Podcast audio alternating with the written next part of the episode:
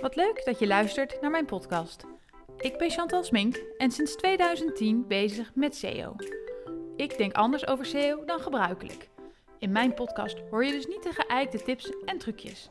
In afleveringen van 10 minuten vertel ik je steeds hoe ik over iets denk of deel ik tips en tricks met je. Hey, wat leuk dat je weer luistert. Deze keer een andere aflevering. Ik ga het nu eens niet hebben over hoe ik over dingen denk, maar we moeten het echt even hebben met over wat er gebeurd is in Google in de afgelopen week. Want er is best wel wat uh, nieuws, maar het valt me op dat het daar redelijk stil over is. Dus ik dacht, nou, dan ga ik dat in mijn podcast gewoon behandelen. Um, want de meeste van jullie kennen waarschijnlijk wel de term Core Web Vitals Update waarbij het gaat om laadtijd, om de grootte van uh, bestanden of afbeeldingen op je site en het verschuiven van content. Nou, die Core Web Vitals update die werd een paar jaar geleden met heel veel tamtam, ik vermoed 2019, met heel veel tamtam aangekondigd. Het werd een ranking factor, het werd mega belangrijk. Je kon het testen, inzien en met z'n allen gingen we aan de slag om een hoge score te krijgen. En um, hoewel Google altijd al heeft gezegd dat bij equal relevance kijken ze pas naar deze um, scores, gingen er wel heel veel partijen op aan. Het was natuurlijk ook alweer een manier om uh, um, weer geld te verdienen hè, voor uh, webbouwers, om daarmee aan de slag te gaan. SEO-specialisten, om daar advies over te schrijven. Ik heb me er nooit zo heel erg mee bezig gehouden. Ik keek vaak wel even naar een score. Um, maar daarna werd het al heel snel zo technisch dat ik alleen maar zei: kijk er even naar en kijk wat je er daarna mee gaat doen. Um, maar ik vond altijd en vind altijd content en inhoud belangrijker.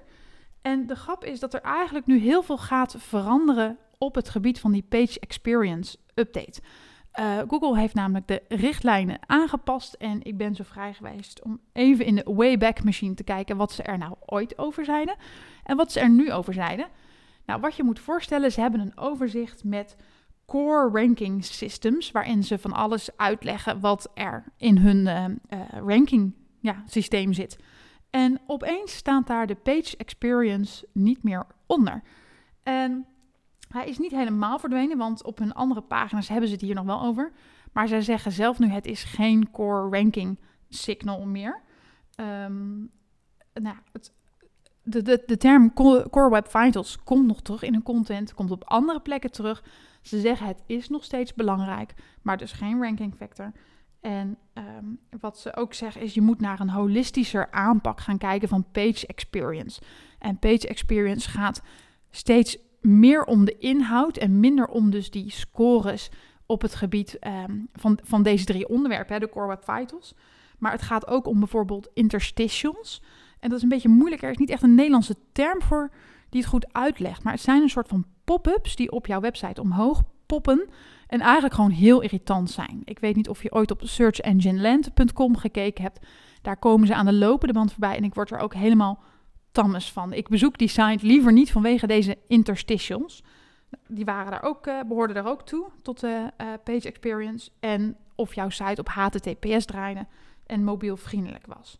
Um, nou, met het wijzigen van dit hele page experience verhaal gaan er ook dingen veranderen in Search Console. En toevallig ging ik net kijken en zag ik al in mijn eigen Search Console van mijn website dat er dingen weg zijn gevallen. Zo kan ik niet meer zien welke pagina's op mobiel nog vriendelijk zijn. Um, er alleen nog maar desktop en er staat ook een grote melding dat deze uh, pagina gaat veranderen de komende maanden. Nou, en er verandert nog meer, want Mobile friendliness, daar hebben we nu een tool voor. En dan kunnen we testen of Google jouw pagina mobiel vriendelijk vindt. Die gaat er dus ook uit. En die tool keek bijvoorbeeld naar de dikke vingers. Hè? Als je dikkere vingers had, klikte je niet per ongeluk verkeerd. Um, was content niet breder dan het scherm. En het was voor heel veel techneuten ook een goede plek om eens te kijken hoe Google jouw content nou kon verwerken. Zeker als er sprake was van JavaScript. Dus dat deze tool weggaat, dat heeft nogal wat, wat voeten in de aarde. Um, en daarmee is het ook wel een beetje de vraag van ja, kijkt Google hier nou nog naar? Nou, zoals gezegd, de term Core Web Vitals bestaat nog steeds. Ze zeggen ook dat dat um, nog steeds iets is waar ze naar kijken, maar ze roepen dus op die holistischere aanpak van SEO en niet kijken naar één specifiek signaal. Um, nou, en dat betekent dus eigenlijk, als jij mij nu vraagt, wat moet ik nu met mijn Core Web Vitals? Nou, ik heb altijd al gezegd, kijk er even naar in vergelijking tot de rest. Maar, ga daar, maar maak daar niet de hoogste prioriteit van en ga daar niet hele budgetten op stuk slaan.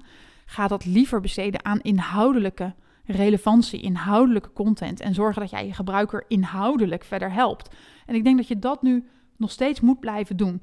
Ehm, kijk, is het echt heel erg slecht gesteld, dan moet je het willen oplossen. Maar niet zozeer voor SEO, maar voor jouw gebruiker. Want jouw gebruiker wordt gek van interstitials. Jouw gebruiker wordt gek van een site die heel erg moeilijk uh, laat of heel erg lang daarover doet. Dus dan moet je het nog steeds fixen, maar vanuit dus een andere reden.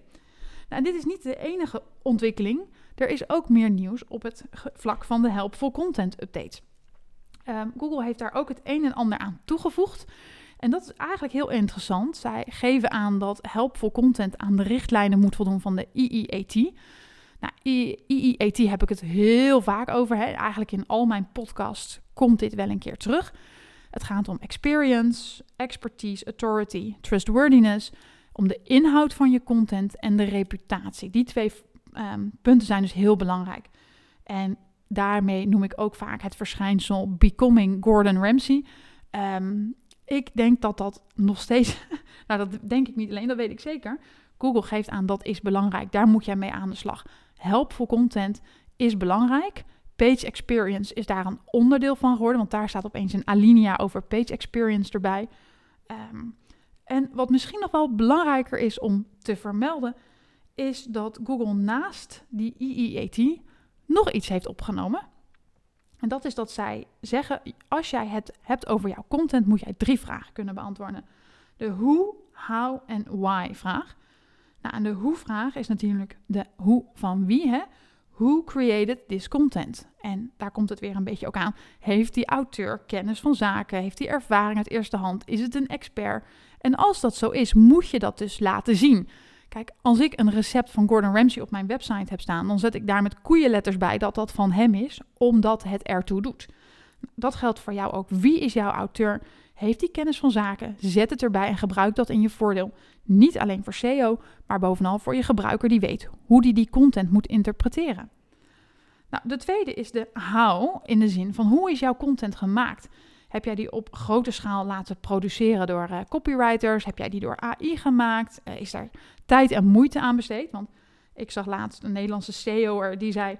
EEAT moet eigenlijk zijn EEE-AT met de derde E van effort. Nou, en dat zie je ook in hun guidelines. Dat klopt, die derde E van effort, die druipt overal doorheen. Heb jij tijd en moeite in jouw content gestopt? Nou, daar komt dus die how bij naar voren. En dan heb je die laatste vraag, why... En dat is wel heel erg grappig, want ik zeg altijd, je moet dingen niet doen voor SEO. Hè? Mijn, een van mijn laatste podcasts heet zelfs dingen niet doen voor SEO. En bij die why-vraag zeggen ze dat dit eigenlijk de allerbelangrijkste is. Waarom heb jij die content gemaakt? Heb jij die content gemaakt omdat jij de bezoeker verder wilt helpen? Omdat je die een antwoord wil geven op een vraag? Of heb jij die content gemaakt om vooral via zoekmachines verkeer aan te trekken? En daarbij zeggen ze als dat laatste het geval is, dan is dat niet het soort content dat zij met hun systemen willen belonen. Nou, en dit is een heel belangrijk uitgangspunt. Zij willen het niet belonen. Betekent dat dat ze het nu nog steeds wel belonen? Ja. Ik denk ook in het Nederlands zijn ze echt nog niet zover dat ze dat heel goed snappen. Maar het geeft wel aan waar zij heen willen. Content voor SEO willen ze echt vanaf. En dat moeten ze ook echt de reden niet meer zijn om het te maken. Nou, toevallig las ik laatst uh, op LinkedIn. Daar deelde iemand ook dat hij een manual action had gehad. Dat is dus echt een handmatige bestraffing van Google. Omdat zij op grote schaal content hadden gemaakt over uh, plaatsnamen waar zij niet actief in waren. Maar op al die plaatsen stond ook eigenlijk hetzelfde over hun dienst. Dus moet jij uh, voorstellen dat jij speelgoed verkoopt op, en dat je een pagina maakt van elke gemeente in Nederland waar je jouw speelgoed kunt kopen, maar dat je daar helemaal niet zit. Of dat je op elke pagina hetzelfde vertelt over jouw dienst. Dat jij een accountantskantoor hebt en dat je met elke plaatsnaam er één maakt. Maar ehm, ja, dat je overal dezelfde informatie geeft over wat jij dan doet voor iemand. Nou, dat was het geval en die hadden daar dus een manuele actie van gehad. En daar zei Google ook echt heel duidelijk bij: dit is thin en unhelpful content. Dus die why-vraag is belangrijk. En Google gebruikt nu het woord people first. Het is mij niet eerder opgevallen. Ehm, maar misschien dat het er wel eerder in stond. People first content, dat is wat zij van je willen. Dat is wat je moet gaan maken. En dat betekent dus dat je met je klant in gesprek moet. Moet weten wat hij wilt weten, waarom hij dat wil weten. Ehm, eigenlijk moet je gewoon alles van je klant te weten willen komen en die persoon dus verder helpen. Ehm, nou, dat zijn de belangrijke updates. Het klinkt als weinig, maar ik denk dat het redelijk um, ingrijpend is voor SEO en ook weer de manier waarop we altijd naar SEO keken. En ik denk dat niet alleen de page experience, dat je die holistischer moet bekijken, maar dat je het hele SEO holistischer moet gaan bekijken. En vanuit een ander motief moet gaan, uh, moet gaan werken. Nou ja, mocht je hier meer over willen weten, ik denk dat al mijn podcasts die ik tot nu toe heb opgenomen um, hier heel goed bij aansluiten uh, en jou meer informatie uh, geven. Wat heel erg leuk is om te melden, ik ben nog met een SEO e-magazine bezig, speciaal voor webshops waarin ik alles op een rij zet wat er gebeurt. Ik heb ook deze nieuwste informatie nu toegevoegd.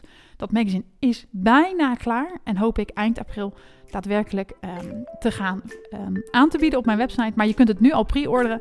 Het zijn iets van 58 pagina's vol met ontwikkelingen, tips en tricks, een vooruitblik wat we in Amerika zien, waar Google heen wil en wat jij dan moet doen als jij een, uh, een webshop hebt. Het is voor 9,95 te koop op mijn site, dus ik zou zeggen een koopje voor heel veel informatie. Um, dat was het voor nu. Ik wens je heel veel SEO plezier deze week en uh, we spreken elkaar een volgende keer.